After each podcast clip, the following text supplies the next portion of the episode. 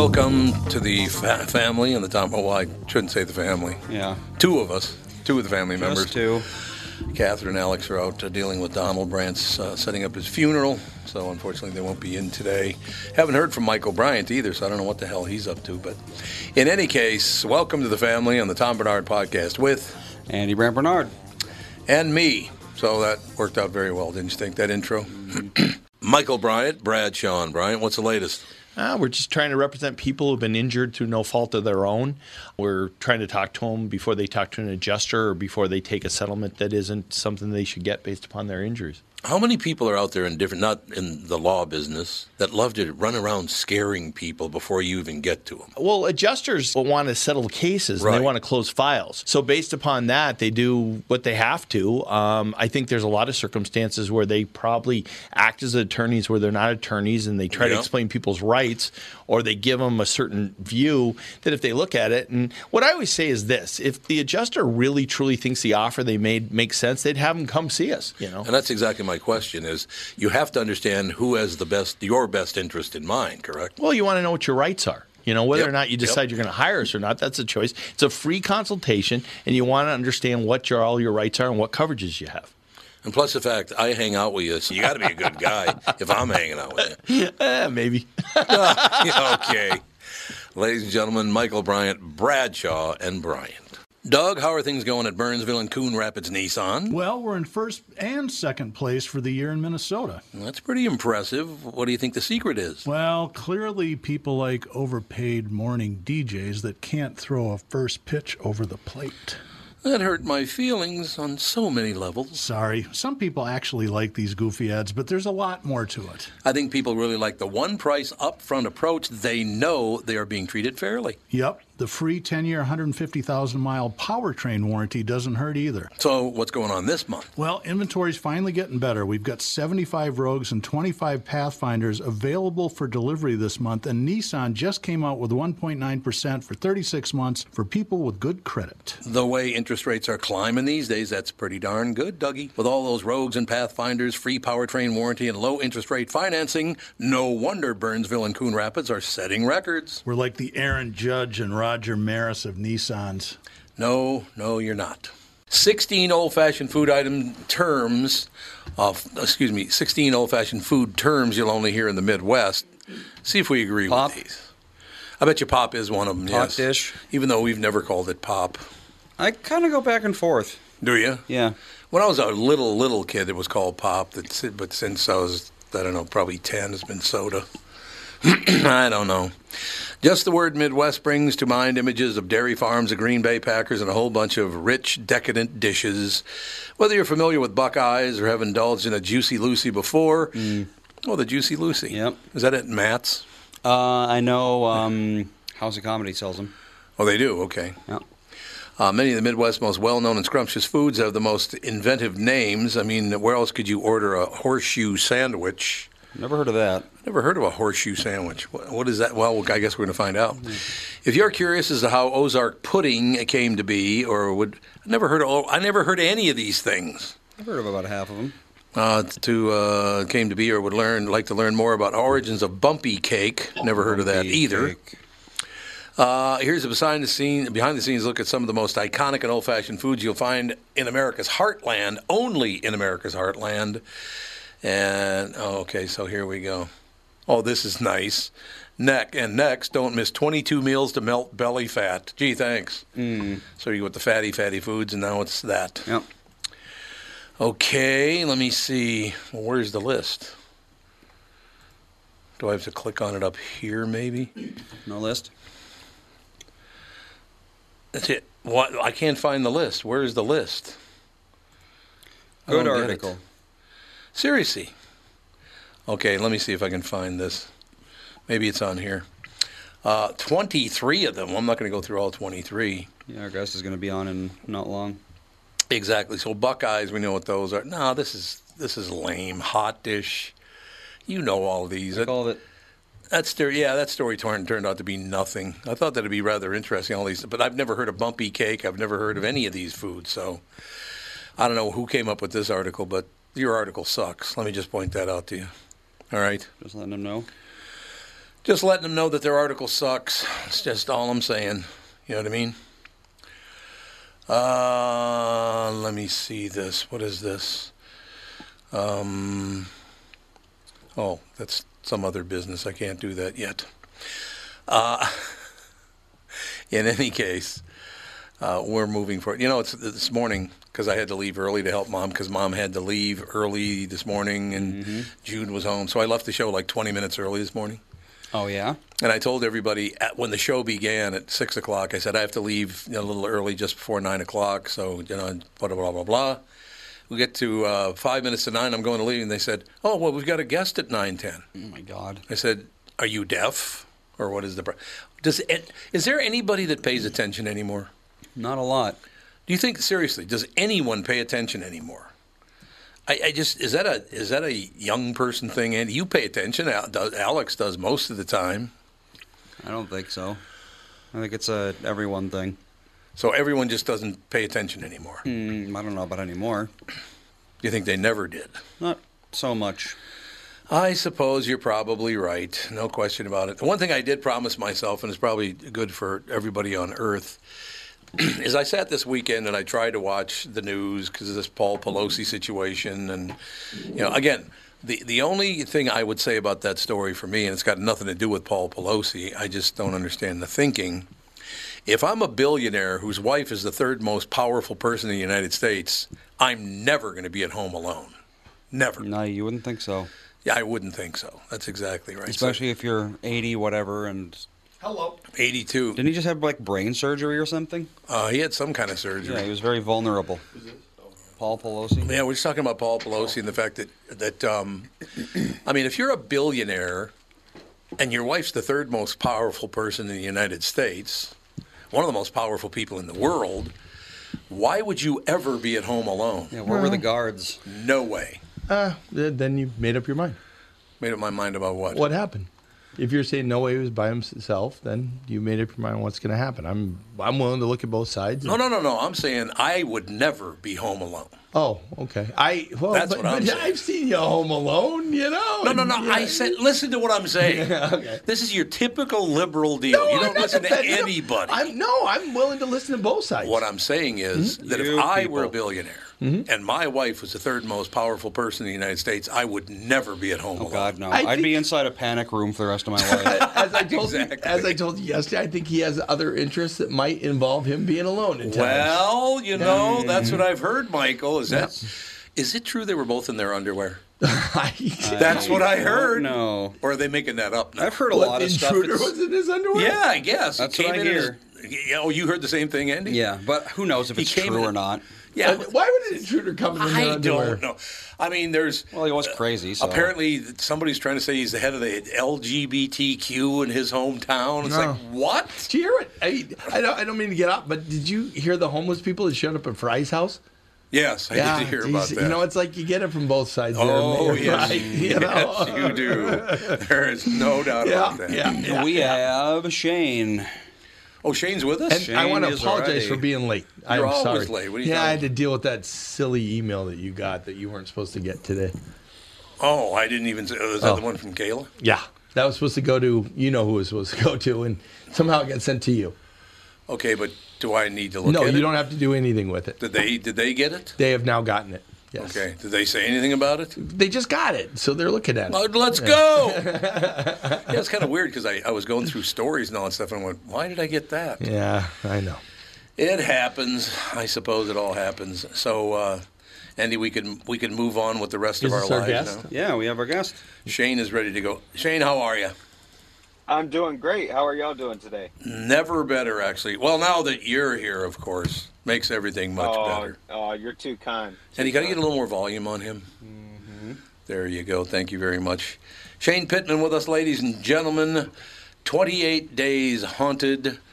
Uh, now it's streaming on oh, Netflix. for Halloween. For Halloween. Yeah. Today is Halloween, ladies and gentlemen, even though it's going to be sixty-seven degrees. Where, where are you right now, Shane? I am in Georgia. I'm about an hour and fifteen minutes away from Atlanta. I'm okay. actually going to be there tomorrow. You're going to be in Georgia? Yeah. Why? Because uh, I'm going to go haunt Shane. No, I'm, I'm, yeah, I, go I, I got work for two days in Atlanta. Oh, you're going to work in Atlanta? Yep. twenty-eight Days Haunted is now the highest rated and watched paranormal show in the history of paranormal programming. Ed and Lorraine Warren, two of the most famous paranormal investigators in the world, spend the uh, spent the better part of their lives exploring extraordinary claims of the supernatural. I'll just leave it right there, Shane, and hand the ball off to you, because I want to hear all about what's this all about, twenty-eight Days Haunted. So Ed and Lorraine Warren, they had a theory that it took twenty-eight days to kind of pierce the veil to the other side, to the spiritual world, right? So they picked three teams. I was part of one of one of the teams, and they put us in different locations across the United States, and we had no prior knowledge of any of these locations. And they put us there, they blindfolded us until we got there, had no idea of what was going on, and we had to live in these locations for twenty-eight days straight with no cell phones, no internet, no contact with our family, no contact with the outside world. And uh, it was quite an experience, I'll tell you. I would imagine so. Shane, I got to tell you one thing. This is going to be a fun interview, but just to have to look at Dave Schrader's name twice in one day, I already had him on my morning show, and now I can look at his name on this too. Although he did, at the end of the morning show, he said, well, I knew I had to come on my favorite morning show in America. He, he gave it the big plug at the end, which I thought was oh, funny. Yeah. I, I love Dave. I love Dave. Yeah, Dave's he's, a great he's guy. He's such a good guy. He I wouldn't indeed. think Dave has many morning shows he listens to. Probably might not. Be the end of the night show that he listens to, but not yeah. mornings. Well, that's true, yeah. He might stay up a little bit late. Well, he just got, got he went to Scotland. He went to Ireland. He, mm-hmm. he was all over the place. My God. So, Shane, do you travel that much as well? Well, I travel a lot throughout the United States. I know next year I'm going to have a tour in Paris, France, and um, stuff like that. So my schedule for next year is, is building pretty quickly. Um, but no, I don't travel near as much as Dave does. He's he's the superstar of, of the paranormal. He goes everywhere. Oh God! Could you did you have to say superstar, Shane? No, I. Gotta... I know, I, I know. He's already got a big enough head. I, I don't need to say much yes, exactly. more. But exactly right. Shane, do you? Uh, so did you grow up in Georgia? Yeah, I grew up, and I was mostly raised in Georgia. I was a, a military brat, so oh, we traveled sure. all over all over the United States. But uh, we found our way back here, back home, and uh, been living here ever since. So. Now, how, where did your interest in the paranormal uh, come from? How, how how old is it? Did it start when you were a little kid? When did it start?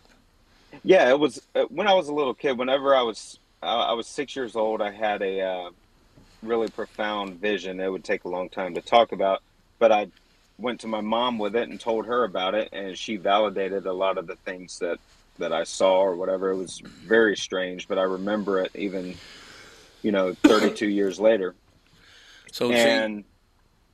no go ahead sir, right sir. no sorry go ahead sir no so then from there I was having some strange things happen uh as a kid. I remember one time I was in my room, and I was not even laying there for five minutes, and my closet door slams, mm. and I think it's one of my I think it's one of my siblings just picking on me.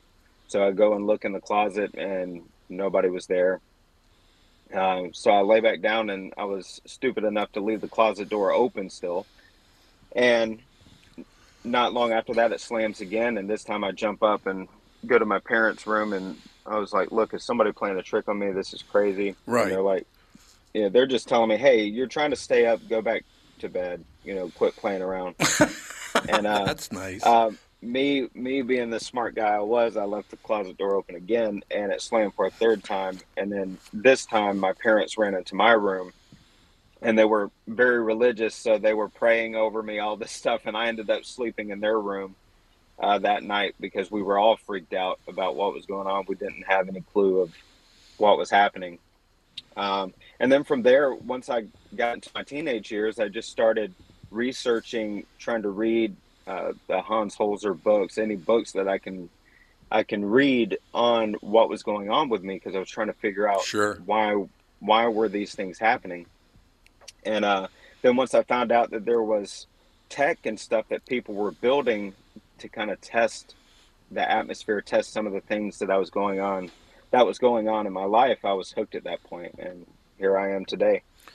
What a story that is. You know, I, go ahead. Go ahead. Sorry about that. Did you ever figure out what it was that was slamming the door? No, no, I never did. And the craziest thing, even when I, you know, even in my teenage years, I was very analytical, and I, I would always try to figure out what was going on. I didn't want to think it was something otherworldly. I, I wanted to find an explanation. And our house, we had one of those old houses where the carpets were really high. Mm-hmm. So all the doors would kind of scrape across oh, the carpet. Sure. So I, so I knew it wasn't any sort of draft, because there was no way that would happen unless there was some sort of force that was pushing the door. And uh, so, yeah, we never figured out what was going on. And to this day, I still have no clue. Hmm. Shane, is there, in, in the whole paranormal world, is there a great deal of joy making contact with maybe a loved one? Or is there also a lot of, of sadness, these people, these entities roaming the earth or wherever they go, kind of looking for, for that spot where they belong? Is there a bit of sadness in that world as well? Yeah, there definitely is. It's, yeah. it's a mixed bag. I mean, you you uh, you know that there's more, like the, the things that I've seen, you know that there's more out there besides this physical plane, right? Mm-hmm. But at the same time, you're like, why why are the ones that we're communicating with, why are they still here? Why are we communicating? Right. Uh, the, yeah, what's what's going on? Why can't they move on? Is there a place to move on? Or are we just tapping into maybe a different dimension or something that they're in? You know, we, we don't know. We can speculate and, and have a lot of theories about it, but the fact of the matter is, is we really don't know, and we really don't even know if we're communicating with spirits or ghosts. Uh, we like to theorize about that, but it could be something altogether different. So that's why it's fascinating to me, and that's why I continue on my search. Right. I just learned last week the difference between a spirit and a ghost. From what I never knew this, I grew up a nice Catholic boy, so I guess I should have known this. But a spirit is friendly, whereas a ghost is not. Huh. I didn't know that. Yeah, and, Casper well, was and, very well, friendly. And there's, yeah, yeah, and there's theories about that, like that. Oh, that's okay. Kind of, yeah, there's theory. There's uh, different people believe different things when it when it comes to that. Uh, and for the longest time, I was thinking uh, spirits and ghosts is basically the same thing. Mm-hmm. Um, but then, as my research, as I've been going along in my research, I don't know if we can still classify them as spirits or ghosts, or if it's something altogether different. Um, it's just it's it's strange. it's strange. It's, the strange and unusual is, is kind of what motivates me lately. So, is is the awesome. Spirit ghost thing? Is that part of, like, is it kind of an unfinished business thing? They're still roaming the earth because of unfinished business. What is that all about? Right. So Hans Holzer, he he had a theory that, you know, Uh, ghosts were like the the stay behinds, right? So they would stay behind. They had unfinished business, uh, or they died tragically and, mm-hmm. and they didn't know what was going on, um, or you know they don't know that they have moved on, that they have died. Yeah, that's the weird. So that, that's yeah. kind of the theory with that is is they don't know that they have passed, or they have unfinished business. They have messages that they still need to convey to their loved ones or or to people. Um, before they move on. So do you, be, because of the paranormal and all the rest of it, is there a necessity to believe then uh, in a god or a devil, or is that all part of it? Is that totally separate? And I don't mean to be overtly religious here, but does right. that mean there is a god and a devil? Right. Well, see, I, I grew up in a religious household, so that has kind of been programmed into right. my whole belief system, right? So it's kind of, it, you always think in that vein. I I know that there's more from what I've seen, right? Mm-hmm. So I you I can't say for sure uh, if there's a devil and a god. I do know that there's good and there's evil. Right. There you go. So so. In the same in the same vein, you could classify that, if you want to name it, it could be uh, a god and, and Satan or devil. Uh, but I do know that there's more, and you know, for all of us, a lot of us that say we know absolutely this is this or this is that.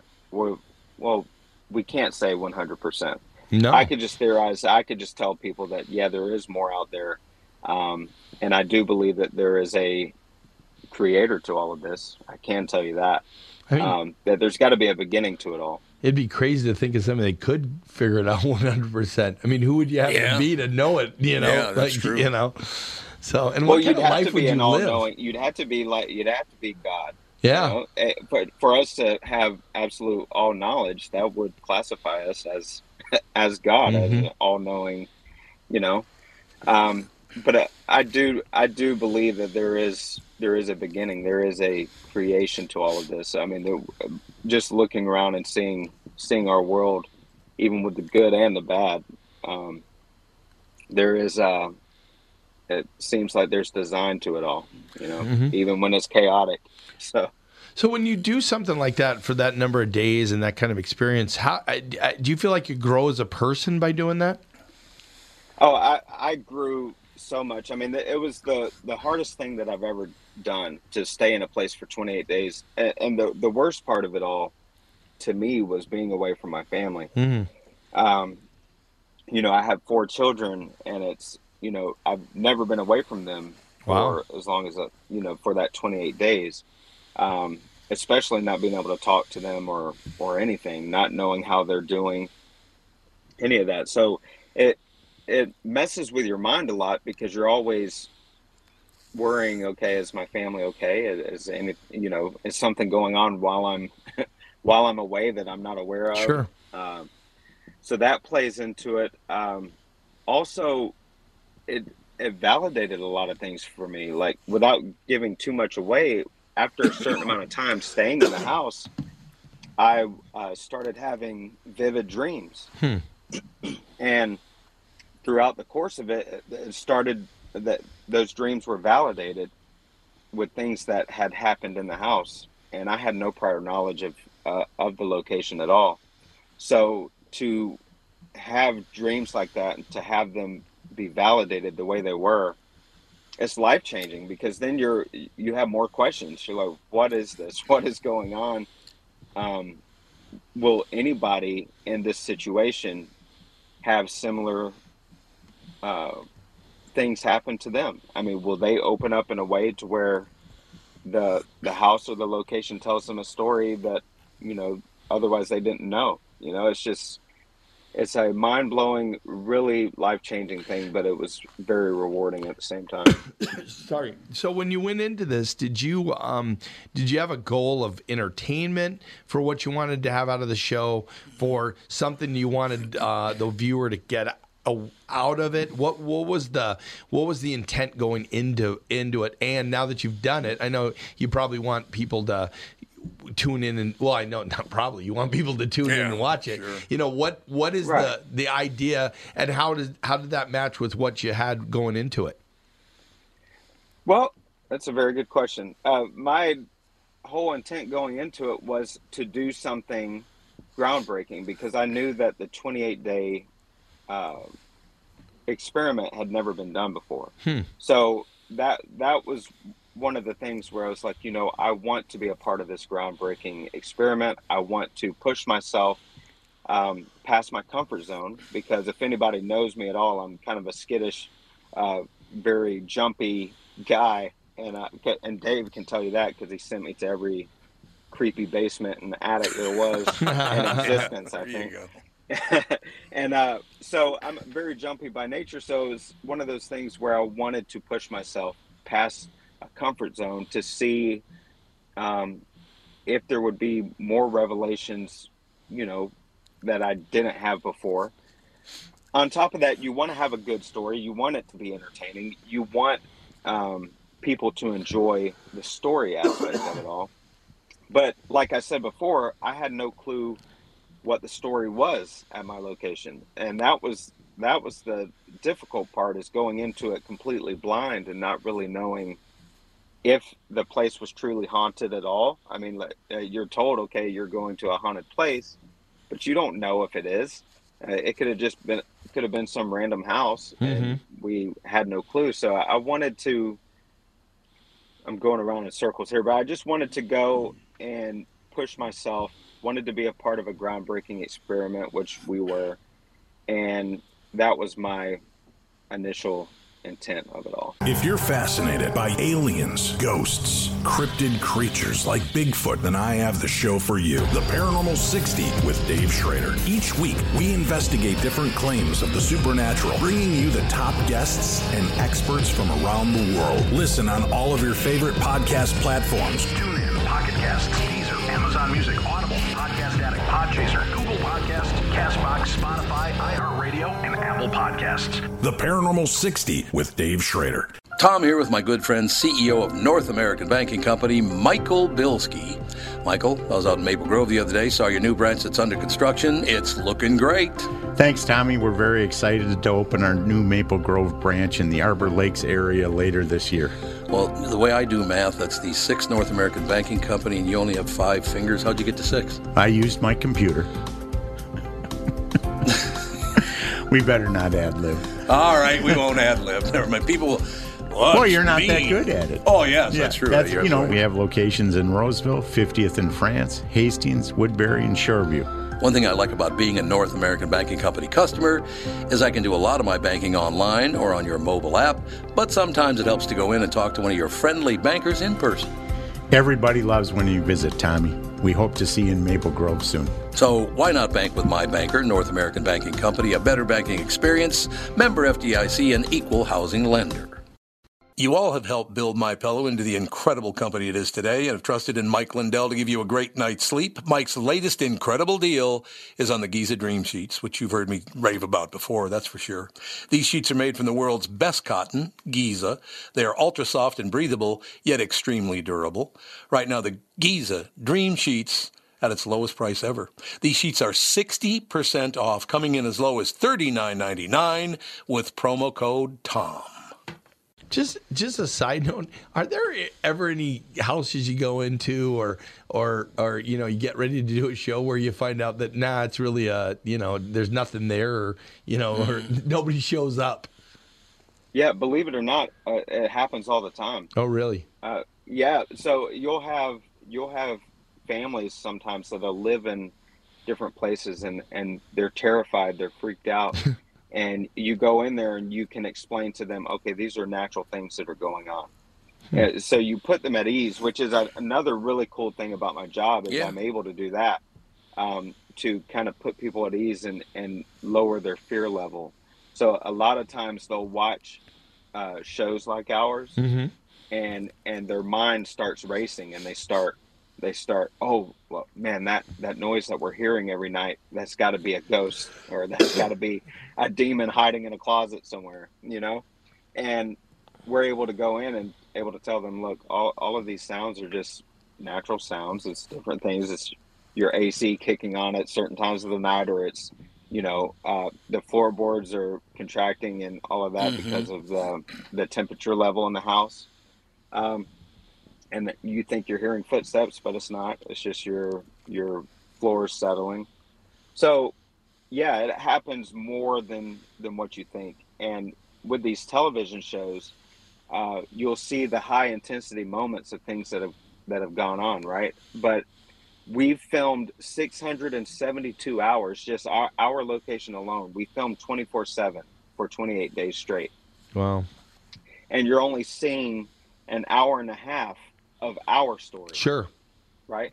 Maybe not even that much. So you're only seeing bits and pieces of hours of footage. It took hours of footage just to have some of those moments that we captured on film.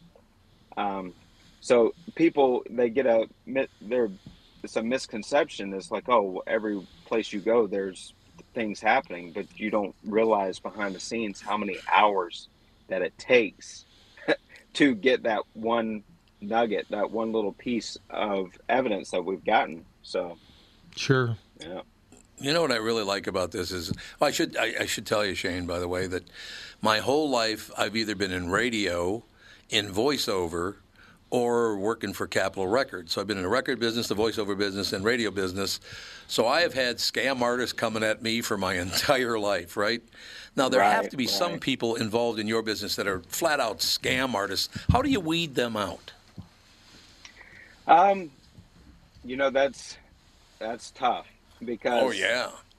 Yeah, there's there's a lot of people that claim that there's certain things that they're not, and there's a there's a lot uh, out there. I, I would say that be very analytical, because uh, a lot of people think just because I'm in this field that, you know, I don't have any skepticism at all, and I believe everything that, that comes my way.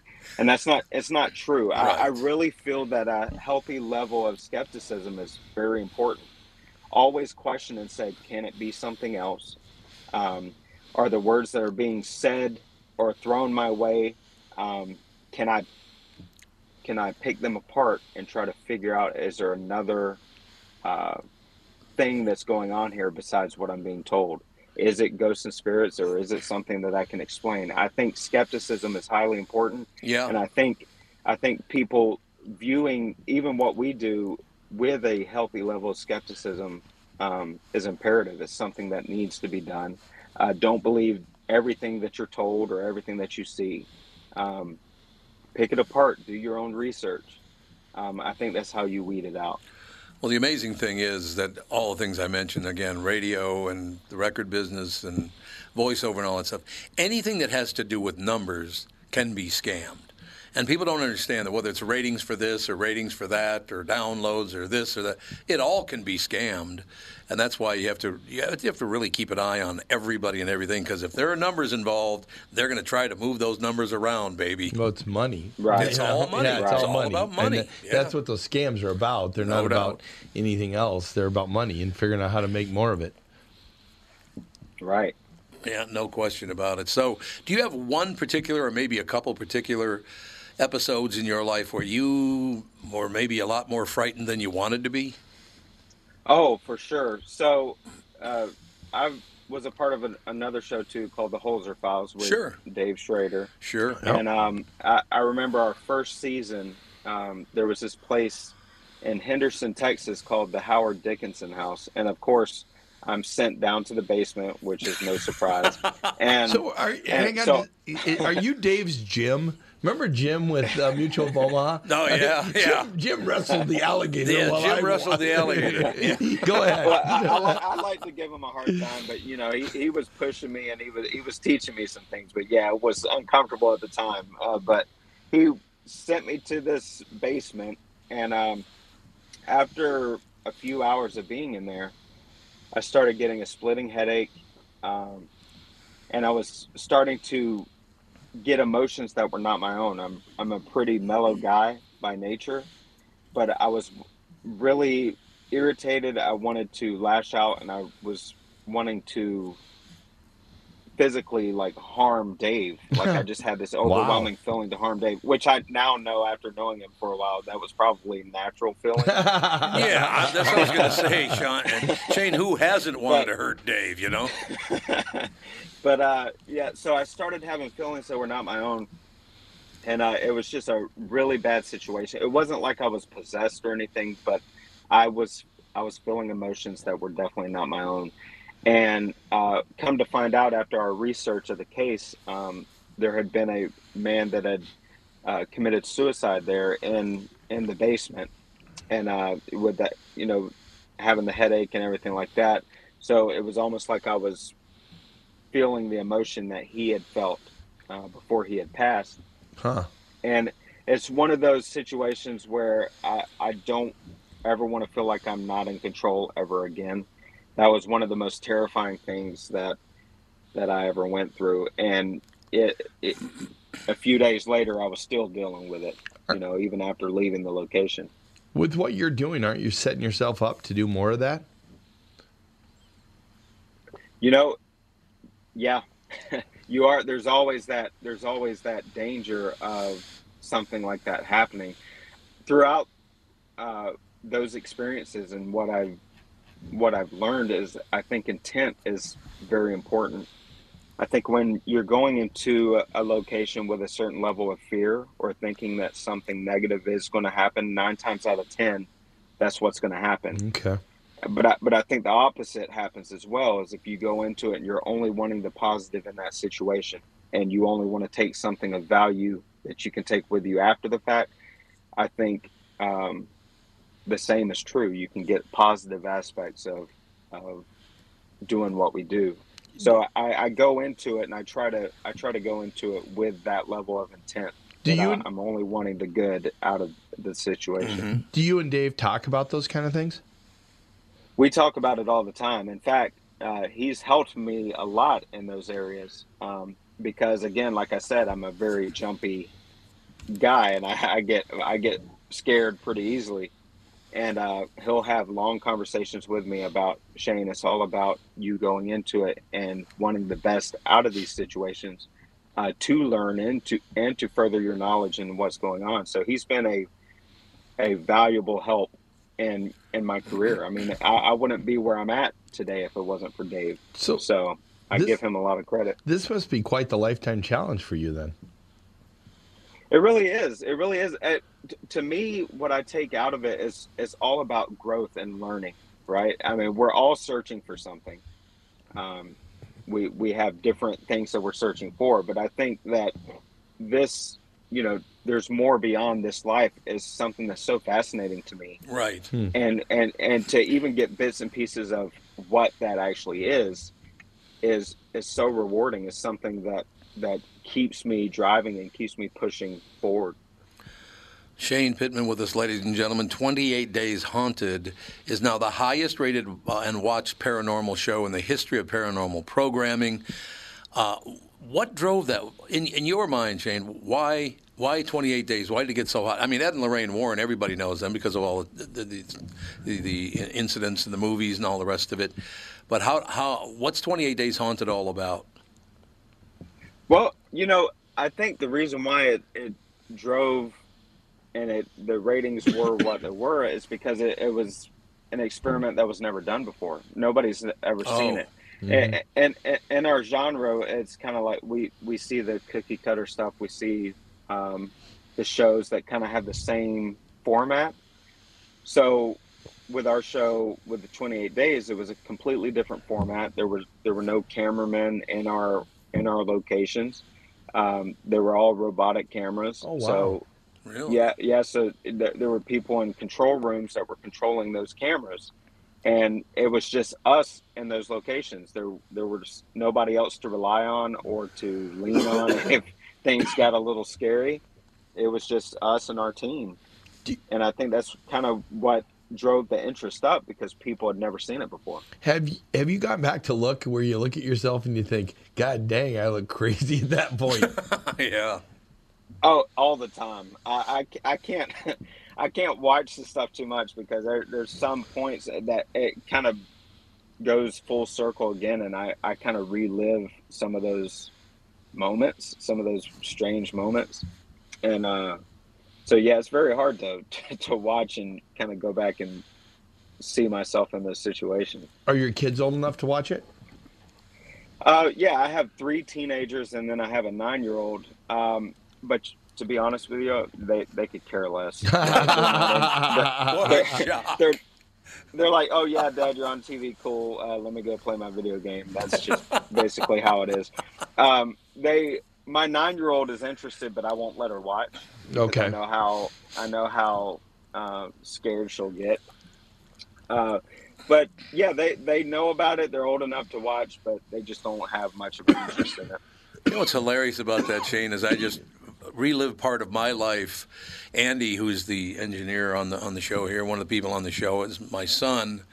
And I, I as I told you, I was in the voiceover business for thirty-five, forty years, whatever.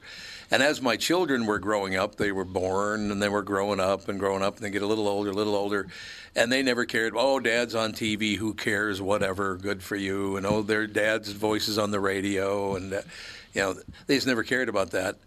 Until I did, I think it was, was it for a cereal, Andy? Was it for a breakfast cereal? I, for, it, I thought it was for like a fast food or something like that. It was for uh, mm. Monsters, Incorporated. Oh, oh that's right. It was oh. Monsters, Incorporated cereal, right? It, I think it was, yeah, it was either a cereal or like a toy coming out of McDonald's or something like yeah, that. Yeah, so. Some, they, it was related to junk food somehow. But the greatest thing about it, Shane, is, oh my God, Dad's promoting Monsters, Incorporated. How cool is that? All of a sudden, cool because it's Monsters, Incorporated, Shane.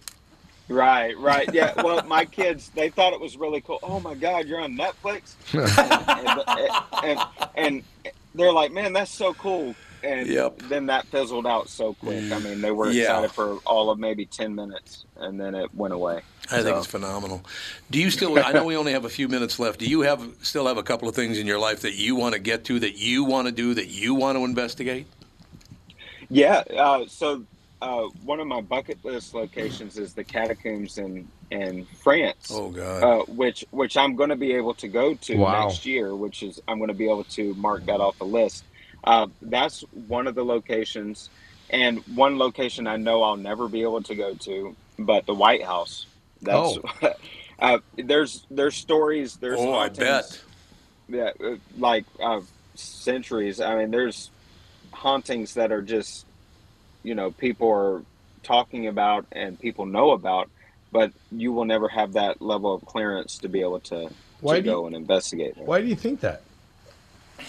What, the hauntings? No, that uh, that you'd never be able to get that level of clearance. I bet you, with the right president, you could do it.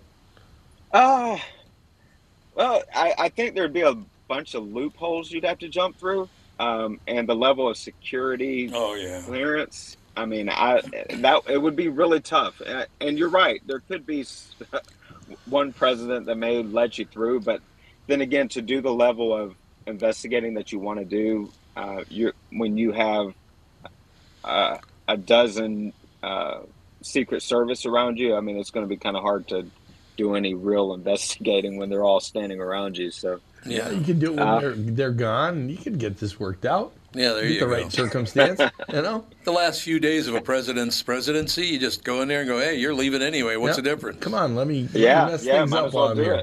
That'd be cool. Now, I've been, hey. have you ever been in the White House at all? I, I have not. I have. Yeah, I have, too. Mm-hmm. It's pretty pretty fascinating. Uh, and I've had a couple of friends that, that slept overnight in the Lincoln bedroom. Oh, wow, bedroom. really? Oh, yeah, yeah. With which president? Uh, that was Clinton. Oh, okay. And yeah. and I think oh, wow. Mike stayed That's there amazing. with Trump, I think. Yeah, Lindell. Yeah, yeah I, Lindell, I think Lindell did. did with Trump. Yeah. But apparently, I'm, the, sh- I'm sure just I'm sure just walking into the into the White House, and there's probably like, did you?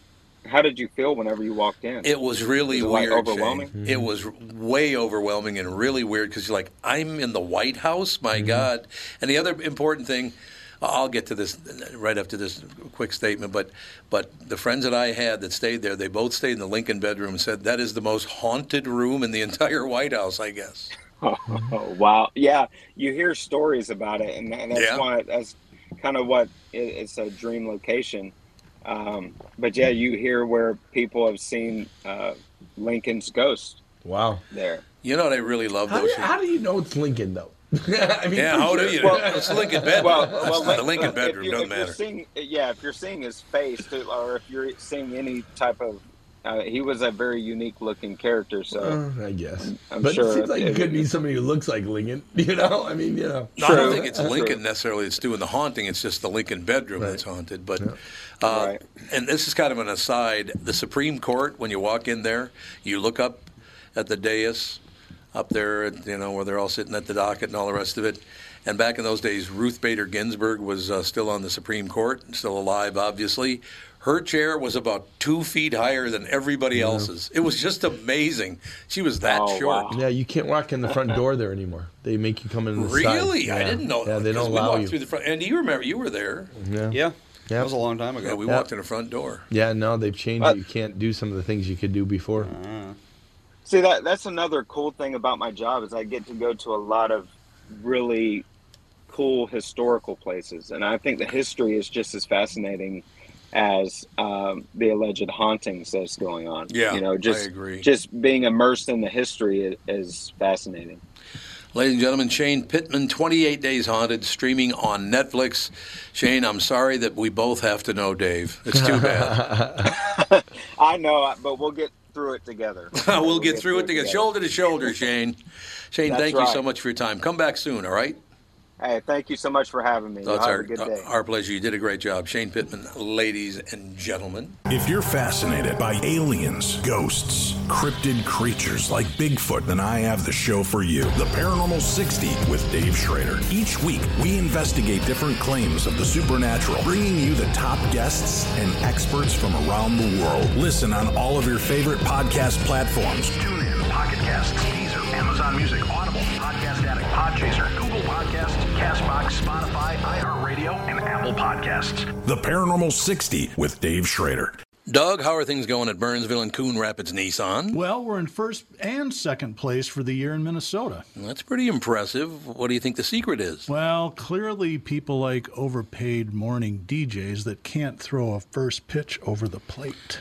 That hurt my feelings on so many levels. Sorry. Some people actually like these goofy ads, but there's a lot more to it. I think people really like the one-price, upfront approach. They know they are being treated fairly. Yep. The free ten-year, one hundred fifty thousand mile powertrain warranty doesn't hurt either. So what's going on this month? Well, inventory's finally getting better. We've got seventy-five Rogues and twenty-five Pathfinders available for delivery this month, and Nissan just came out with one point nine percent for thirty-six months for people with good credit. The way interest rates are climbing these days, that's pretty darn good, Dougie. With all those Rogues and Pathfinders, free powertrain warranty, and low interest rate financing, no wonder Burnsville and Coon Rapids are setting records. We're like the Aaron Judge and Roger Roger Maris of Nissans. No, no, you're not. Michael Bryant, Bradshaw Bryant, what's the latest? Uh, we're just trying to represent people who've been injured through no fault of their own. We're trying to talk to them before they talk to an adjuster or before they take a settlement that isn't something they should get based upon their injuries. How many people are out there in different, not in the law business, that love to run around scaring people before you even get to them? Well, adjusters will want to settle cases, right, and they want to close files. So based upon that, they do what they have to. Um, I think there's a lot of circumstances where they probably act as attorneys where they're not attorneys, and they try yeah. to explain people's rights, or they give them a certain view that if they look at it. And what I always say is this: if the adjuster really, truly thinks the offer they made makes sense, they'd have them come see us. You know, and that's exactly my My question is, you have to understand who has the best, your best interest in mind, correct? Well, you want to know what your rights are. You know, whether yep. or not you decide yep. you're going to hire us or not, that's a choice. It's a free consultation, and you want to understand what your, all your rights are and what coverages you have. And plus the fact, I hang out with you, so you got to be a good guy if I'm hanging out with you. Eh, maybe. Okay. Ladies and gentlemen, Michael Bryant, Bradshaw, and Bryant. That was interesting. It was indeed. So, Andy, how old were you when we were in, in uh, Washington, D C? I want to say like maybe fifteen. I think that's about right. I think, yeah, fifteen and thirteen for you mm. and Alex. Since I last saw you, you've had a birthday. Happy birthday there, Andy. Thank you. Andy's birthday just thirty-six. A few days ago. thirty-six years old. Jeez, thirty. I remember when you were born. Yeah? Yeah, I do. Because he was on the radio talking yeah. about you. Oh, yeah, yeah I suppose. Yeah. He was excited about it. Then he met you. Then I met Andy, and I was no longer excited. It was just ruined everything. Yeah. No, I'm well, glad you that you remember that. You described it as, when the Twins won the World Series, as the second most important thing that had happened in your life to that point. Yeah, that's true. Yeah, yeah, yeah. That's exactly that was right. His Andy birth came, is number one. Andy came first, yeah. and then the World Series yeah, came after. Catherine got in there a little bit later mm-hmm. on. Alex too. Yeah, she was. Well, they threw Alex. Alex wasn't born yet, though, was yeah, she? No, she wasn't born until eighty-nine. Yeah, yeah, she wasn't born after. She was born after. So the she and I asked and I said to her, a matter of fact, a couple of years ago, I said, "God, remember that second World Series?" She goes, "I was one and a half." Yeah, yeah. I don't. I don't remember it either. No, I do. Well, you were six though. nineteen ninety. I thought it was ninety-one. Oh, no, it was ninety-one. You're right. Yeah, so I, I was you turning were, five. So you I was, were turning five. What yeah. uh, month? It would be October. October yeah. No, so yeah, or I, November. I had October. And I November. was yeah. just about exactly five years old. So that's yeah, you pretty were. young. Mm-hmm. That's true. But I'm really glad that you do remember Washington, D C. That was very special. We went to the Vietnam War Memorial. Oh, we went to the Lincoln. Yeah. We went all over it's the a great, place. A great. That that whole town is amazing. There are so such amazing things when you see how big. Yeah, the, oh God, the, yeah. the the the um, the Washington Monument is, and the Lincoln Memorial. Mm-hmm. Those are huge. And then at eighth and I, some guy tried to hit Andy up for money, so I had to go over and tell him, "You let my son go, or I'll kill you." Mm-hmm. You know, that was a nice touch. Mm-hmm. Do you even remember that guy grabbing you? I don't remember that, no. Yeah, because he grabbed you, which I didn't like very much at all. Mm. It's like, let's not be grabbing my son. What do you say? It's going to be the mistake of your life, as a matter of fact, if you don't let him go. And then he dropped everything. Remember that? You he, doesn't remember any of it. Well, you probably don't. Yeah, I, actually, it's a good thing you don't remember. We dropped that, Andy, which was important. Oh, yeah, exactly. But what's weird is that as soon as that guy let Andy go, a taxi pulled up, and the guy goes, "Get in." So apparently a taxi driver was watching this whole thing going on, and Eighth and I is not the oh, most... the taxi driver told you to get in, not yes, the not homeless the guy. guy who was grabbing Andy. No, no, no, the taxi driver saw it like, happening. This is, I will find you. you know? I'll track you go, down. You're going Liam Neeson on this whole deal. Liam Neeson. He's got a new movie. What is he in right now? He's in a new movie. Who knows? He's always yeah, got a new knows? movie. It's always the same thing. It's too. probably about trying to, you know, stop a plane or capture his kid. Well, or, you would you think. Know. I love those Taken movies, though. Those he was, great I, yeah, I thought he was good. Yeah. Yeah. Some people don't like him. I think it's because he dropped the big N. Well, he also gets a little anti-gun-ish at times. Oh, does yeah, he? he does. Yeah, he's he's got a lot of views. He know. is in a movie called Memory. Yep, that would in be his latest. In which he plays a hitman. Yep, that would be shocking. No, yeah. what? He plays uh, a hitman? Yeah. It's a... hitman with early dementia. Oh. What? Wow. So it's like a combination between Memento and Hitman, yeah, that's I suppose. True. Hit Memento. Mm-hmm. Yeah, he's got early onset Alzheimer's. Wow. And he gets a hit and then, you know... forgets about it, apparently. I suppose that would make it difficult, yes. Mm-hmm. I would imagine that's How probably How old is Liam true.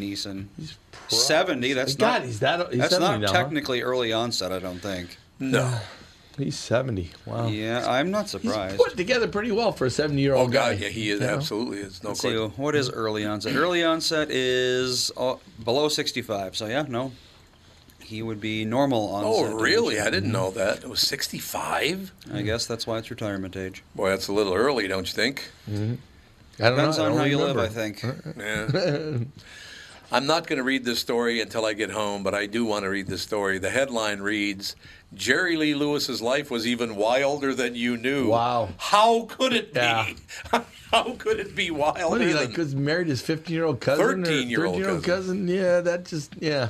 Married seven great times. Great Balls of Fire, you know? He was married seven times. Oh, yeah. He was the Great Balls of Fire guy? He yeah, was. He oh, was. A whole yeah. lot of shaking going on. Oh, okay, yeah. okay. Absolutely. Wow, he was... He did not look good in the last couple of years. Yeah. He, you rarely do. That's true. Well, some do. Not a Liam lot of people... look good. Not, yeah. not a lot of people die looking good. That's probably true. Probably true. Yeah. Oh. So we got Kostaki coming up in about ten minutes, but I want to kind of... I don't want to spend a lot of... One thing I've decided is... See, if, let me run this by the both both of you and our listeners, because I talked about it on the morning show a little bit. And... I was thinking to myself, well, it's not just the news that I don't like watching anymore. I know it's really negative, and there's a lot of lying and trying to get bigger sponsors and make more money and blah, blah, blah. But I started taking an inventory. Uh, doesn't matter whether it's M S N B C or it's Fox or if it's C N N or whatever. I don't like those reporters. No, they're either very smug or very, very arrogant. Hmm. I, I, I don't understand why. What, do you got to come in and bust up the equipment? What are you doing? Lift it a little bit. You're That's a disaster. All. I am a disaster. I was trying to lift it a little bit. Um, yeah, not liking the reporters. Eh, I don't know. I don't. I don't spend a lot of time analyzing who's giving me the news. I guess I don't know. I do because they, they yeah. annoy the piss out of me. I know they they're, think they're, they're funny and they're yeah. not funny. Yeah. Is the, yeah. there's one in particular, and I'll just say he's on Fox. I won't say which one it is. He is the least funny human being, Sean. And he always tries to be funny. Yeah, um, I just don't get it. I, I think they made a they when they started selling stuff. Yeah, when right. they started making yep. money, You're and they right. became their own personalities versus just being what they were. That that changed what they did and how they did it. You know, uh, versus just you know. doing what they do. Um, but, yeah, that whole... But they made a lot of money. I mean, Rush made a ton of money oh, doing Rush it. Made um, fifty million dollars you know, a year. Hannity's yeah. made a lot of money. Um, yep. uh, Tobin's made a lot of money. Um, Cuomo's made a lot of money. Those guys yeah. made a lot of money, you know? Oh, yeah, thirty million dollars a year, forty, yeah. fifty million dollars bucks a year. Yeah. Why didn't I do that? I could B S yeah, what's with the wrong rest with you? Of them. I could get in there and lie like they do. Uh, you could... Yeah, I'm no, not you big couldn't. At ass kissing. No, you though. Couldn't. You couldn't. No, I you couldn't. couldn't I could that. not do that I job. Could, I could see you suddenly trying to... No, that would you wouldn't be good. That at would it. not. You know who I really like? Yeah, yeah you're uh, right. But yeah, when they try to be funny and they just force the humor, it's like, don't mm-hmm. do, it sounds terrible when you yep. do that. Don't try to be funny, because if you're trying, you're not funny. No. But and then you get these other reporters who sit there with this this sad look on their face, like there's no such thing as good news. Yeah. It's like, Jesus, would you brighten up the day a little bit? Well, let's go. You and I, and uh, you guys were talking about this when I came in, but um, you and I were talking. It's it's really sad, the point that we've got into on this whole Pelosi thing, because it's either you I don't agree. believe him and it didn't really happen, or it did happen and then this is really horrible that it happened. Absolutely. You know, it's like it's this bizarre world of like I know. nothing's real or nothing has an effect. I know. It's just I don't know. It's crazy. I mean, the whole you know? problem. I, the only problem I got with that whole thing, and I've only seen the picture once, is if a guy broke in, why is the glass on the outside of the house? I don't know that about that. Is, no that. is that the case? Well, that's what the picture I saw. The, okay. the gla- it looked like somebody busted it from inside, not the outside. No. I mean, I don't know. I, you know, well, first of all, all of those people in that. If you're a billionaire and you're, you're in politics, you lie a lot. Well, if you're in politics, there's a lot of people, a lot of money in politics. Oh, I mean, God, they, yes. They've they've made a lot of money on speeches. I mean, which should not be allowed, by the way. Well. I, I don't know. I mean, uh, the more you put restrictions on it, the more you make it so only millionaires can be senators and House members, because they're the only ones who can financially do it. You don't have, I suppose, you know, yeah. So, so you got to create some system where they can, you know, make money and still do stuff. But then, alternatively, as soon as you bring that in, then you start coming in with, you know, these other issues. My my biggest concern has always been the change from from representatives coming from the military or coming from the Peace Corps or coming right, from right. some background versus people who come in with nothing. They they seem to have right, no belief, right. and then they create some belief as they run. And suddenly I believe in, you know, green grass, and that's my thing. And, I know. And they don't really have that basis, but they raise lots of money. I mean, Green and... Um, And uh, what's her name? The Bobeck, the the congresswoman from Colorado. They bring in tons of money. Oh, lots and, and lots of money. And when you bring money. in that kind of money, they're going to let you be a little crazy. Well, Liz you know? Cheney in the last six years made twelve million dollars extra. Yeah. Yeah. It's like, what? Yeah. What did you do? Dick's got to be going, what did I do wrong? Yeah, I was like, God, like, what? What's that all? Yeah. yeah. I just really wish they'd serve the people. Do you think they'll ever serve the people again? Because they don't serve the people. Well, they pocket money. They serve They serve constituents. Um, I mean, whatever extreme extreme belief you got, they got some group of people that they're trying to serve in some way. The question is, is trying to serve everybody. And then you got this kind of response from people that you got people now that don't seem to be want to be served by everybody. Like they're yeah. and, and, and, and I'll just pick him out because he's president right now. You've got some people that are so anti-Biden, mm-hmm. it doesn't matter what he does. It, it, they will refuse anything. If he suddenly decided, I'm going to pave your street gold tomorrow, they'd have a complaint about it because it's coming from him. Well, for me, the problem with him is he has no problem trashing the other side. I no. don't like that from presidents. I do not. I've mm-hmm. never That's cared how politics for that. is now. I know. How and many... I'm not talking Republicans, although, Democrats. Do not trash the other side. You're the president. Shut up. Although one of the governors came out yesterday and said he won't negative campaign. I won't. I refuse to. Good. Yeah, Works which is, for me. I've which is good. seen Love several campaign ads against my will because they're everywhere. Yeah. Oh, God, eighty percent yes. of them. I don't think even mention a single policy of the person who's no, running. Sure. Yeah. It's all about this guy is evil, so vote for me because I'm less evil. You don't know what I'm going to do, but I'm not evil. So see, I got stuck watching the football game last night, the late one. You know, oh, I was yeah, watching the, yeah. the, the Bills destroy the Packers. Um, but um, I'm oh, watching it. It's like Angie Craig is the worst thing in the I world. I know. I hate oh, those Tyler, damn Tyler uh, Kistner is the worst thing I in know, the world. And they're right like there. back to back. I'm doing great things and I'm drinking beer. Oh, I have a family. It's like. Four yep. commercials within within three seconds that all say, or within three minutes that all say exactly opposite with yep. each other. Oh, it's yeah. crazy. Well, and I'll tell you, I'll give you an example. I've never met Angie Craig in person, mm-hmm. but I've I talked have. to her on the phone a yeah, few times.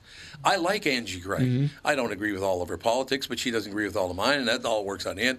But she's very friendly. She's mm-hmm. very nice. And I even took offense. You know when he, he shows that picture of her opening her eyes yeah, wider? Yeah. Why are you trying to make her look like a clown or yeah. something? Why, she why votes are you with doing Nancy that? Pelosi one hundred percent of the time. She is Omar in the back pocket. My favorite question on Angie Craig was, they had a commercial, and they still run it a little bit, but they ran it the last campaign, which is her with this really high-pitched voice. She's oh, Angie screaming. Craig? Yeah, she's like oh, screaming it out. I haven't seen that. And I think, and someone actually asked me, "Does she talk like that all the time?" It's like, no. Wait, what? She's a very pleasant person. I know, but who thinks anybody would well, talk like that? I mean, Gilbert Gottfried, yeah. maybe. If you got a character, that wasn't even his real you know. voice. Yeah. So there you go. Have we ever had a politician that was like that? That was like a character more than a person? Ru- Rudy Perpich had a kind of weird, kind of in a had way. a weird deal. He was a T V um, guy first. Yeah, I'm trying to think anybody else that I'd put in the character range. You could argue um, Trump to a point. Uh, I get eh, maybe. How about Frankie yeah. Yankovic? How about him? Was uh, he was he a showman? He was a very different Congress uh, senator than he was as a comedian. I'm trying to think if there's anybody that I would put. You know, there's probably old time Southern yeah. congressmen that were like, dear, dear, dear, you know, kind of. How about Huey Long? Huey Long. Well, There's Huey Long was a Jesus. he was a he was an a he was a character. So. And did you ever hear Bob his Franklin most famous? says Jesse, but I don't think that was a character. I think yeah. that was Jesse. Oh, yeah, Jesse did live his gimmick. It is no. a gimmick. Yeah. It's a character. You think so? Yeah. Oh God, yeah. yes, he's still doing it. Well, because you knew him as Terry Boa or Terry. What was his real name? Oh, um, Jimmy Jim Janos. Jim Janos. You knew yeah. him as Jim Jim yes. Janos, and yep. that was a different guy than what he was as he a was wrestler. He was in the gym like he was. A, you know, he was basically until steroids came along. He was tall and thin because he was a swimmer. No. At Roosevelt High School. Yeah, that was the reason why the whole story about what he supposedly said um, to the um, in the military with that punch and everything, I never believed that. Because at the heart, Jesse believes certain things in certain ways that I believe. I, I believe he would never say that about SEALs the way they claimed he did in yeah, that fight. I know what yeah. you're saying. Yep. Did he really get beaten up for that? Well, that was the question, is because they were claiming in the book that he got beaten up. Right. And he's like, I wasn't right. beaten up. That's bullshit. And that was the lawsuit. Yeah, oh, that's yeah, right. I remember that's that, right. yeah. yeah. But going right. back to the character issue, you were you were saying on something about Jesse, I think. No, I mean, Jesse... Well, let's let me just put it frankly. Jesse believes his own bullshit. He does. Well, he does. He yeah. believes his own bullshit. Yeah. It's it's amazing watching him. Hey, but I think that comes over time. I, I think Rush actually believed his story. Oh, I after agree. Time. And when you look I at agree. it, he used to be a, a Democrat when he when he worked yeah. for the Royals. And, yep. he, and I think it becomes you know the same thing. I, I'm where reading, the money is. Who's who's that guest we had a couple weeks ago? Um, uh, what's his name? He's uh, uh, Norm Coleman's cousin. Um, oh yeah, yeah. Right. His, your buddy. His book is really good. That's what his I heard. His book has a I lot of good stuff really in it. Good. I just think he gets extreme, which is where I'm like, yeah, whatever. But but I think at the basis, there's a lot of good things there, and I think all people have that. It's just they start getting to their gimmick, and you know their gimmick becomes for him it is what it is, and you know you go from there. Yeah, well, I'll tell you. I, I look at it the same way. There's, I always try to look for the good in some people. Some people have no good. I'm sorry, but you know that's just the way do. it is. You just got to look harder. Boy, you're going to have to look yeah. deep at some of these people. Yeah. There's no doubt about that. But I just, I just don't think you're showing true leadership when all you do is badmouth other people. No, and uh, they I both agree. sides right now are doing it uh, horribly, and I really wish they'd stop. Yeah, because it's a really bad example for young people in America today. Yeah. You know, particularly I don't like it, and whether it was Trump or now Biden, when they constantly bad, you're the president, stop bad-mouthing yeah. people. Yeah. You know, it's time to stop, and they both did it. If you're fascinated by aliens, ghosts, cryptid creatures like Bigfoot, then I have the show for you. The Paranormal sixty with Dave Schrader. Each week, we investigate different claims of the supernatural, bringing you the top guests and experts from around the world. Listen on all of your favorite podcast platforms. TuneIn, Pocket Casts, Deezer, Amazon Music, Audible, Podcast Addict, Podchaser, Google Podcasts, CastBox, Spotify, iHeartRadio, and Apple Podcasts. The Paranormal sixty with Dave Schrader. And we are back with Stretch's picks. Who's winning this thing? The Kitties, the Pack, the Bears, or the Purple? None of the above. Those are all the teams in the division. I know that. Well, who's your pick? I'm going with Sabre Plumbing, Heating, and Air Conditioning. What? It's not a football team. Sabre is one of the largest Bryant dealers in the state, which means you save. Yep, I'm going with Sabre, Sabre and Bryant, doing whatever it takes to keep you comfortable. Oh, uh, one more thing, Tom. What's that? Visit saber heating dot com. Tom here for Shift Real Estate. I met the folks from Shift Real Estate last year on our way to Key West and loved their story. Shift Real Estate saves home sellers thousands of dollars on real estate fees because they list for a flat fee of five thousand dollars, and that includes photos, M L S listing, online marketing, and the assistance of a full-time realtor. Tell Shift about your home, and they will tell you how you can save ten thousand dollars or more. Shift Real Estate, the common sense way to sell your home. Visit shift two sell dot com because life is expensive enough. And speaking of bad-mouthing people... Yeah, let's bad-mouth this guy. I don't... No Greeks allowed. No Greeks allowed on the show today. I'm I'm out of the mix. That old smear. No, yeah. We're just... How are you guys? How how do the Vikings keep winning, Kostaki? Just tell me this. They're better than you think. It's I good news, right? don't know that... I, it's... it's uh, it was something yesterday. It was amazing. Mm-hmm. Justin Jefferson, he's more fun than George Jefferson. Yeah, that is oh, true. Oh, here but we go. Moving on up. I'm moving on up to the east side. I love that. I love that song. That's a catchy song. It is it a is. catchy song. Good flow. How do the Falcons win? That's the more interesting question for me. They're an interesting squad. They're number one. Mm-hmm. Mm-hmm. Usually we don't get to say that unless it's April. Yep. That's true. Uh, This week, the Falcons are dressing up as a playoff team. Oh, I like that. They're experimenting with it. That division is not good. They're the top of the bottom, which is not something you want to say too loud in rural Georgia. Yeah. Who had the Falcons in first place? Not even Calvin Ridley had money on that. Yeah, there you go. Speaking of unearned wins, hats off to the Falcons. Did you see what happened? Yeah.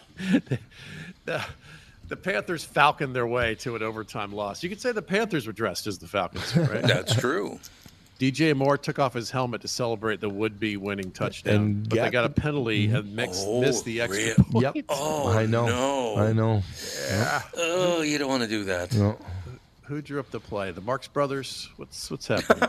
I like that. Mm-hmm. Uh, yeah, the, the Falcons are, this is interesting. The Falcons are paying Matt Ryan like thirty million dollars to not play Still? for them this year. Wow. And now the Colts are play are paying Matt Ryan to not play for them. Yeah. Yeah. If anyone wants me to, you know, anyone wants to pay me a ton of money to not tell jokes, you know, give me a call. What's your number? I'm available. Nice. I enjoy that. That's very understated. Thank you. Thank you. Good timing. A plus. All right. Uh, can we pay Congress not to work for a while? We were just talking about They're that. They're not really They've working. They're just fighting right now. Up. They're yeah. staying out of it. They do. They have to shut up. They really do. God, it's uh, negative, horrible people. Yeah, yeah, yeah. Here's a question. Is Giselle going to snag a new quarterback at the trade deadline? Well, you, that's what we're wondering. You know, they, they did some guesses as to who the two of them are going to date. Oh, that's fun. And they brought up uh, they brought up uh, Leonardo DiCaprio for her. Oh, he's okay, way too right. old. She's way too old for him, though. Yeah, because he yeah, likes twelve-year-olds. Yeah, yeah, he's, uh, twelve. Yeah. I don't know about twelve. Yeah, I know, but... Yeah. I mean, what is she, like forty-something? Yeah, because doesn't he dump them as soon as they turn thirty or something? twenty-five. Yeah, twenty-five. It's like some weird... Yeah, yeah twenty-five. Yeah. Mm-hmm. And then on the other side, they're, they're t- Tom Brady... Yeah, good luck with this one. Tom Brady's going to hook up with Kim Kardashian. No way. I don't think he so. He wouldn't have time for that. Hell no. no. That's a lot of maintenance. No, no way. Yeah, no, you got to keep the injections going what? or else she deflates. I mean, who has time? Exactly. You got to get the bike pump out all the time. Yeah, exactly. The bike pump. the, the P S I has to be just right. It does, absolutely. Uh, what Giselle do you think? Should get, uh, she should get Matt Ryan. He's got plenty of time to hang out with her kids. That's know, true. Nice. Is there any word on why those kids... Was it really the fact that he unretired that pissed her off? Who knows? I, that's sort of the buzz, yeah. But I, you know, I, having just been through some of this myself, marriage is complicated. It's not any one yeah. thing. Right? I didn't know you were worth two hundred fifty million dollars, really? He just starts laughing. Yeah, me neither. Yes. Me neither, baby. How would you like that? You know, I'm only worth two hundred fifty dollars and you're worth four hundred fifty dollars, so... Why don't you pay for lunch? My guess it's not money that's yeah. the issue. No, it's not. Well, no, yeah. of course. It's, it's about winning the battle. It is. Yeah. Yeah. And maybe it's about eating a carrot. Maybe somebody decided, I want a freaking carrot. I want a carrot. Yeah. Works and for me. My guess, too, is that it's probably not about working and not working because they're both type A workaholic yeah, characters. That's true. Yep. That's and true. Even if he left football, he would just go immediately into the next series sure. of things. Yeah, the next next work. Well, doesn't he already have? Somebody told me he already has a contract that's worth like three hundred million dollars to do play by play after he retires. Yeah, that's he does have a contract in place for the next chapter. Jesus. Plus, plus the way that guy doesn't even count all of his other side businesses. No, yeah. God, he'll, he'll always be able to do something. Yeah, he will. Right. You know? Right. Well, you know, yeah. Mom was born in Browerville, Minnesota. What does that tell mm-hmm. you?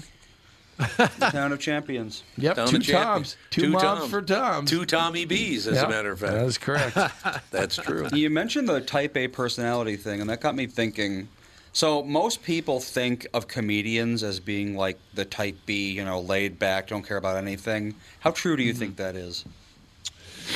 Well, you know, it's funny that Jim Gaffigan has made a career out of talking about being lazy. That's true. He's one of the most yeah. prolific comics of yeah. all time. Yeah, he's, he's busy working. all the time, yeah.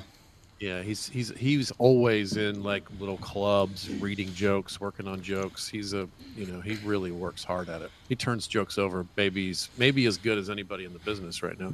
Yeah, he does. Um, just quick on our last guest, I sent a message to Dave that says, "Is Pittman your Jim? Jim wrestled the alligator while I danced the tango," and he responds with, "Yes, he is." What? So that Dave Dave said that that indeed Pittman is his Jim. Oh, said, yes. Yeah. Oh, yeah. So, well, we just, good. I'm glad we to just hear had that. a guy on for an interview that gets sent down into the basement of every haunted house. Mm-hmm. So I asked the guy in charge if indeed he was his Jim.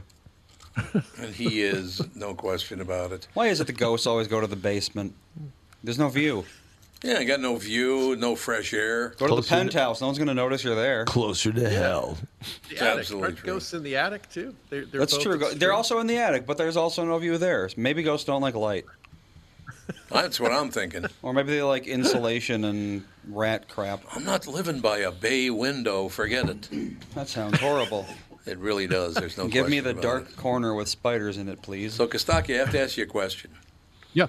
How many different news sites would you have to go to where you could find out what the real poll numbers are? Because mm. everyone I've checked, they're literally like ten points well, off. You got people lying in polls all the yeah, time. God, yeah. I mean, there's groups that have actually made it an active plan to lie to pollsters. No doubt. And when about you do that, then what good yeah. are they? Yep. You know. No, you're Plus, right. then there's also the contact issue. How are they contact? You used to be able to do that through phones at the houses. Yeah, that's right. Now you got who knows how that's you get true. hold of people. You know. Yeah, it's a very good point. Yeah, polls are a little flawed by their nature, but mm-hmm. tr- but historically they've been. They've been on, you know. But that national college football poll isn't flawed. Ah, that's right. Oh, wait a minute. I haven't seen the poll. Who, uh, who's up number I would one? Bet it's the Georgia Bulldogs would be my bet. No, they absolutely. Yeah. Yeah, that the Dogs. Although Tennessee just destroyed Kentucky. Holy to moly. There's a big Georgia-Tennessee game yep. coming up here soon. It's coming up. Ooh, coming that's up, coming baby. Up. Uh, how I'm, fun is it to have Alabama out of the top? Oh, I saw stop a meme. I, this isn't my joke, but it made me giggle. Mm-hmm. Uh, it had a it had a picture of like a, a dumb guy like counting his fingers. It said uh, an Alabama fan tried to uh, let's get the gist of this. Um, I'm ruining the joke. Uh, an Alabama fan trying to decide if uh, sixth is in the top four. I, that's pretty fun. I like that's that. That's good. I'm going yeah. into your town tomorrow. I'll be in Atlanta tomorrow afternoon. Oh, cool. What you doing? I'm going to a, a work thing for two days. Going to stay oh, at cool. the Omni. Oh, nice. Yeah, downtown Atlanta's got a little revitalization going on. It's got some life again. It's I nice. love downtown Atlanta. Yeah, it's good. I do it, like it a lot. It, In the old days, I had some buddies that went to Georgia Tech, and we go visit them, and you go a few blocks off campus, and you're like, run! Like it was, yeah. It was a rough area, but it's they've cleaned it up, and things have changed demographically and financially, you know. Uh, it's Atlanta's cool. I like Atlanta. When I was in Chicago with my brother, and my brother's not as tall as me, but he's really big, muscular. Yeah, you said he was big. We're walking along the street, and this cop drives up and goes, "You guys need to get out of here." Really? Yeah. Yep. Really? Yeah, yeah. Apparently we were we had gone to dim sum and we decided to walk to find a taxi, and apparently where we were walking was not where you walk. In Chicago? In Chicago, yeah. Like where in Chicago? I don't know, someplace off of Chinatown or wherever. Chicago it's, definitely yeah. has areas where like, oh my. Yeah, well, that's true. Every city does. Yeah. Can I tell you my favorite Chicago story about that? What's that? Yeah. I had a friend who worked in radio, and he told me a story. He he he grew up uh, in uh, Indiana. And when he was a young teen, like, you know, sixteen years old, he and his buddies all decided to go to Chicago to buy some fireworks. Ah. He wanted to buy some fireworks. He said he'll never forget. They drive into this one area, South Side. They, they go to this one area. They park the car, and they they walk up to a bunch of guys standing on the corner. And they go, hey, sir, could you tell me where I could buy some fireworks? And the guy looks at him and goes, you mean you got cash on you? Not for long, he didn't. I'll tell you that. When we were playing those golf courses in, when we were playing those golf courses in Alabama, yeah. we were flying out of Atlanta, and it was the Sunday of Masters. So we drive to oh, this little God. town outside Atlanta to go see if we can find a T V to watch the last round of the Masters, and there's this little, probably, she's probably about a twelve-year-old white gal that we go up to and like, do you know a place where we can go T V? Now, I'm the smallest guy in the group, okay? Got so I got guys. some sizable guys. She looks at us and goes, you guys need to get out of here. Really? So I don't know what town we were in, but apparently we were not welcome. Really? Yeah. In, yeah. In, right in, outside Atlanta someplace. Right outside Atlanta. Yeah. yeah. I wonder where that would be. Well, yeah, Atlanta's somewhere off the highway, so. Yeah. I suppose yeah, that makes sense. Yeah. But Every to have her tell us that, it's like, what? You got to you know? go. you got to go. yeah. I was on my way home to the uh, Upper West Side once, and I, I wound up, it was like two in the morning. I was coming back from a poker game or something, and I wound up on an express train that didn't stop for like fifty blocks. Ooh. Ooh. And I get off in the heart of Harlem, and I just poke my head out on the street and get right back on the subway and go back yeah. the other direction. Bet you stood out a little bit there. there. Like, oh. And Harlem's changed, too, but in the old days, that's uh, it was a little rough. Yeah. I got so many great stories about that stuff. I was once interviewed by this young, she looked like a gypsy. She was a nineteen sixty-seven, sixty-eight hippie, and she oh, was writing yeah. for the Minnesota Daily mm-hmm. newspaper. So she was going to find some poor white kid in North Minneapolis to interview, and I don't know who turned her on to me or whatever, but she decided that I was going to be the, her interview as a poor young white boy in North Minneapolis, and how, how are you ever going to get out, and do you have a plan? She's asking me all these questions. And as she's interviewing me in my living room, there was a rat on the back of the couch. Oh, yeah. You, yeah. You've heard that story yeah. before. Mm-hmm. There was a rat about literally a foot and a half from her just looking at me. Yeah. And I kept thinking, I wonder if I should tell her that rat's there, because she'll probably never know it was there if I don't tell her. And if I do tell her, she might have a heart attack mm-hmm. and die. It's not hurting anyone.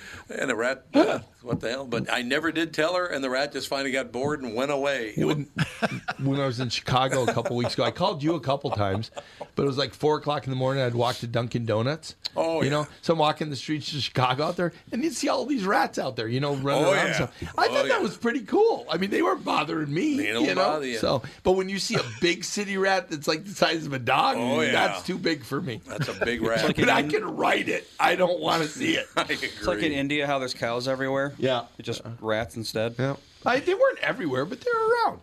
You know, it'll happen. It's true. They're around. Yeah, I mean, you know they're there. Uh, you know what else is around? Uh, the Lions have announced they're building a statue of Barry Sanders. They are? Yeah.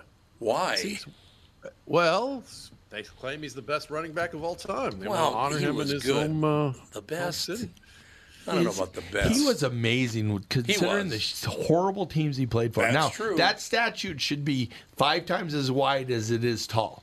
Because yeah. he used to always run across the field yeah, in different directions, you know? Yeah, he did. He right. was a great running back, don't get me wrong, but I don't, was he any better than most of them? I don't know. Well, but considering what he had, he eh, had it was nothing. The Lions, that's true. He never, because I don't think, did he ever make the playoffs? I don't think he. I don't think so. I don't think he ever made the playoffs. I don't think they did go to the playoffs in that era. And if they did, it was like one and, one and out. Right. Yeah. I think the last time the Lions were in the playoffs was nineteen fifty-four, I think. I was three years old, yeah. if I remember correctly. God, that team sucks. How can a team owned by the Ford family suck so bad? And they've had general managers that are the worst. And always, worst. yeah, they've they've got to be the worst N F L franchise in terms of outcomes, they have right? To Even, be. They're they worse than the Browns and the Jaguars. And they send out that notice. Who doesn't anybody want? That's who they pick. How yeah. they pick their changes. True. You know? Very true. Barry Sanders was in the playoffs six times. Really? Really? That many times? He's never been in the Super Bowl. Then must be the. No, he's never been in the Super yeah, Bowl. Yeah, that must be the. The, the Lions made playoffs, the playoffs six, six times. Wow. Really? Are you sure? Sanders was never in the Super Bowl. Right. No. no. Okay. But he was in the playoffs six times? Six games in the playoffs. Uh, well, six wow. games, so it was probably two years or three years. I ninety-one, ninety-three, ninety-four, ninety-five, ninety-seven Really? Oh, they lost them all. Yeah, they lost them all. Uh, I don't know how to. It would be a W. Or I cannot parse any of these numbers. Okay. Um, well, well, you can tell there's no two in one year, so yeah. Oh, there's two. Two in ninety-one. So he had two games. No, there's only one in ninety-one. No, two games. See, it's his oh, G P played. Is. G P. Oh, yeah, okay. Yeah, yeah. It's not gold points I, like I in Final Fantasy. Remember, I still remember being at a Timberwolves game and sitting next to the owner and asking the owner how many rebounds that uh, Kevin Lowe had. And he looked at the chart and looked at it and handed it to me. He didn't know how to read it? I had no idea how to read it. Not no idea. idea. It's like you own the damn team. Well, that's a whole different kettle of fish. Jeez. It Is seems that, weird to build build a statue to a guy that's that elusive. You should build a hologram. I love that. Right? Should be a hologram of Barry Sanders. Every time you think you got him, you come up empty. Yeah, I love it. There cool. you go. He was a hell of a talent. A statue, no doubt about it. A statue of Tom Brady. Now that makes sense, right? That's mm-hmm. about as elusive as the real Tom Brady. Mm. That's true. He's having it tough. I bet you enjoying this year so far. Oh, it's been fun. Yeah, Good. Very much. Good. Bama's the, down. The, Brady's not doing well. That's right. Except Falcons the Patriots have the best defense in football. Who? The Patriots. We'll see. Well, it's early yet. They, they, a team coached by Belichick's always going to be good at something. That's true. Sure. That's true. Uh, Yeah, the Sanders statue should be of him signing his retirement papers early because the Lions suck. That should be the statue, you know. Honest to God, that must have been so hard to just play with the Lions and know you're never going to get anywhere. And you had nowhere to go right. then. You, it's that, not like that free agency That's or true. You could not oh, move. Right. You know that was move. You're still you taking were, home ten million dollars. So. No, he didn't. I, I what what was his top salary for? I really? Yeah. What was it? I bet you he didn't make that much. Wow. He was a star, but yeah, it was a different era. In nineteen ninety-three, sure. he signed a four-year, seventeen million dollars contract for four extension. years. Yeah, but still, that's four million dollars a year, a yeah, little more. Yeah, compared to what you make now? I, Kirk Cousins makes thirty-two million dollars a year. a year. I would be perfectly I mean, happy God. with a seventeen million dollars four-year contract. I bet you would. I'll yeah. tell you that much. In the, in the eighties, yeah, for sure. eighties, well, that was ninety-three, yeah. but yeah, I wonder, let's see, inflation. Oh, my God. It's probably... Closer to like seven million dollars a year now. Let's see. nineteen ninety-three, seventeen million dollars would be thirty-four million dollars. Oh, oh okay. Wow, wow, yeah, it's doubled. Okay. So, yeah, yeah it's right.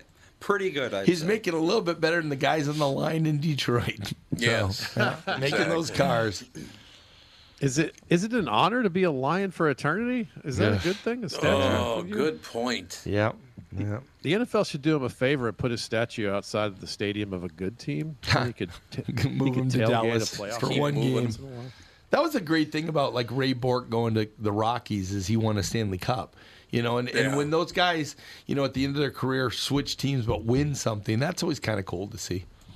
Right. Yeah, yeah I like that. That's and, the Stafford story from last year. And yeah, he was right. never faced as much as Peyton was.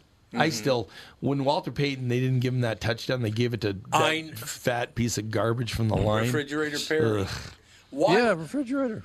Yeah. Well, but Bud Grant did the same thing to Chuck Foreman. Yeah. Didn't give the ball to Chuck Foreman, gave it to Brent McClanahan, who fumbled. Which Super Bowl was that? Um, one of the ones they lost. Super Bowl one.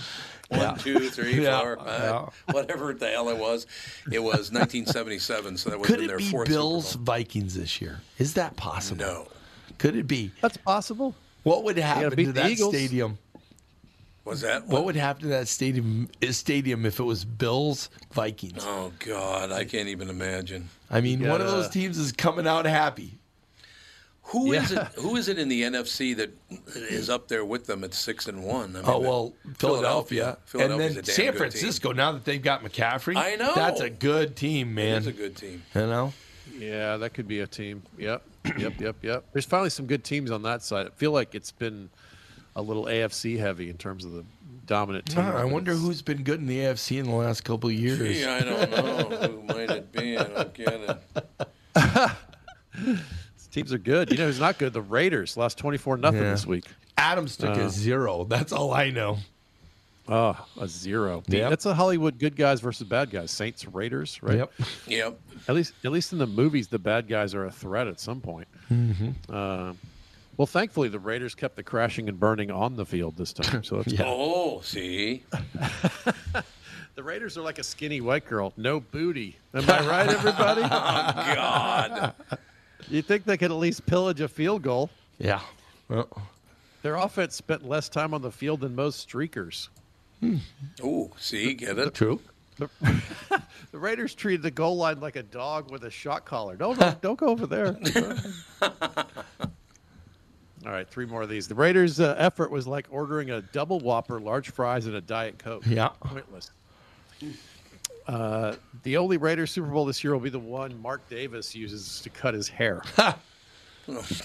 Super Bowl. The guy who does have a bad haircut. Yeah. The Ra- Raiders are so bad they're thinking of firing Josh McDaniels and bringing in Frank Caliendo to play John Gruden. They should get Frank to play John Gruden. That's a great idea. That's a great idea. I'll call him right now. Uh, agreed. All right, let's close on this. The, uh, the early favorite for Offensive Rookie of the Year, uh, Kenneth Walker. Offensive Rapper of the Year, pretty much wrapped up. Yeah, yeah, yeah, yeah, yeah, yeah, yeah. He's got that one nailed down. He is some. All right, Pally. So I, I love the fact that you wait till I leave town to come to town. Way yep. to go. I know. Yeah, tell the people, though. I'm coming uh, to Acme the New Year's week. I'll be there. Tom won't be around. It's cold. I'll be around. Tom. Yeah, Mike will right. be around. All right, Pally, we'll talk to you we'll next week, though, right? We'll watch the Falcons in the playoffs. Nice. That's what we'll do. Oh, there we go. You. Here we go. Thanks, guys. I'll talk Take to you care. Soon. Thanks Bye. A lot. Kostaki Economopoulos, ladies and gentlemen. Got a couple of minutes. What do you think? Nah, we can wrap it up, or we can go a couple minutes. As well wrap it up, because we started almost on time today, which is almost. Very Where's amazing. Alex today? Uh, helping Catherine with the funeral oh, arrangements. Okay. Yeah, we ha- technically haven't really announced... what happened on the air? Yeah. I guess we could yeah, address we that. Probably should address that. That uh, my father-in-law, Don uh, Brandt, died on Saturday morning. Just after turning ninety-six? Yep. Just after turning ninety-six. I went and sat with him for an hour and a half on Friday night. He did not move the whole hour and a half. Didn't make a noise, didn't move. No. The only time is when I walked over, I t- and I was going to say goodbye to him because I was leaving. I touched his forehead and said, okay, love you, Don. And he tried to open his eyes. Mm. He couldn't do it. No. He tried to, but he couldn't get him open. As a, as a teenager, he was there when they liberated some of the yep. death, decon- camps. death camps. He went over to he Europe was. in World we War Two. Thank oh. him for his service. Must have oh, been. No doubt about it. He, he won every medal except for the Congressional Medal of Honor. Yep. So and, you, and he didn't even talk about it.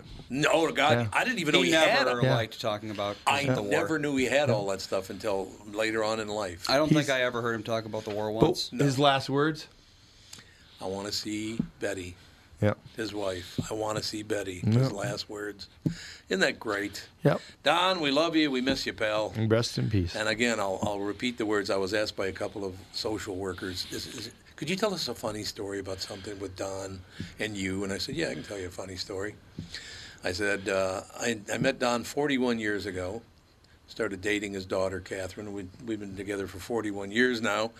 And about thirty years ago, Don took me aside and said, you know what, Tom? Ten years ago, we didn't really care much for you. I said, well, thanks a lot. And then I told Terry, his son, that, mm-hmm. Catherine's brother, I told Terry, and she, he goes, I thought that was my mother. And I said, it was actually both. Mm-hmm. All right, we'll talk to you tomorrow with the family. Thank you.